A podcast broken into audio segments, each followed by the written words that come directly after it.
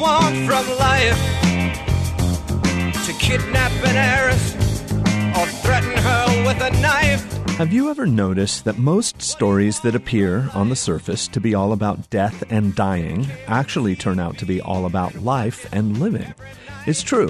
Think about Joan Didion's memoir, The Year of Magical Thinking, or C.S. Lewis's A Grief Observed. What about Anne Tyler's The Accidental Tourist, or movies like Heaven Can Wait, The Descendants, or Pixar's Up, or even plays like the recent Fun Home and the obvious Death of a Salesman?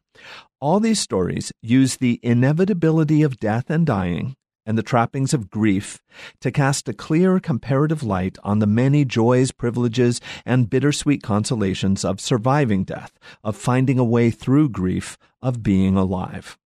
In such a spirit of philosophical death musing comes Jane Alexander's deliciously rich drama, The Quality of Life, now playing at Cinnabar Theatre in Petaluma.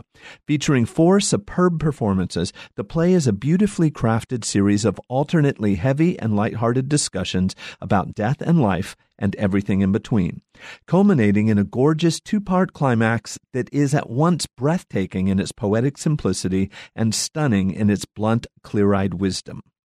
Dinah and Bill, played by Susan Gundunas and Richard Pallaziol, are conservative Christians from the Midwest, each struggling in their own way with the recent brutal death of their teenage daughter. When Dinah learns that her cousin Jeanette, played by Ellie Lichtenstein, has lost her Northern California home in a wildfire, and that her husband Neil, James Pelican, is in the final stages of cancer, the straight laced Midwesterners decide to visit their hippy dippy in laws and are stunned to find their hard hit relatives living blissfully in a yurt beside the blackened and skeletal remains of their house.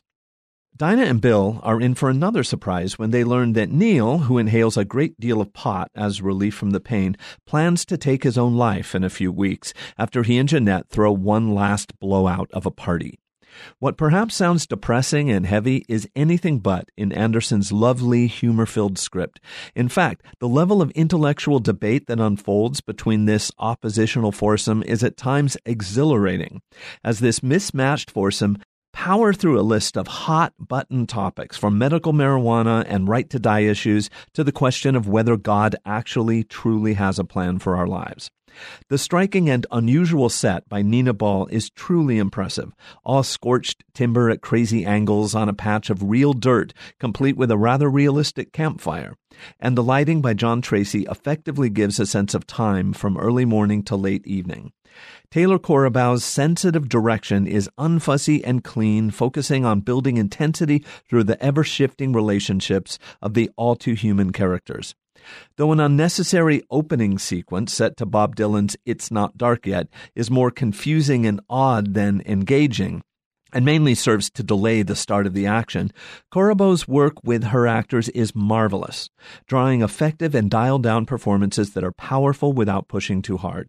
I encourage you to overlook what might sound like a downer and take a chance on quality of life, a gripping, moving, funny, and life affirming examination of the ways that death, ironically enough, does have ways to remind us that life, for all its shocks and snares and unhappy twists, really is worth living and worth savoring right to the end.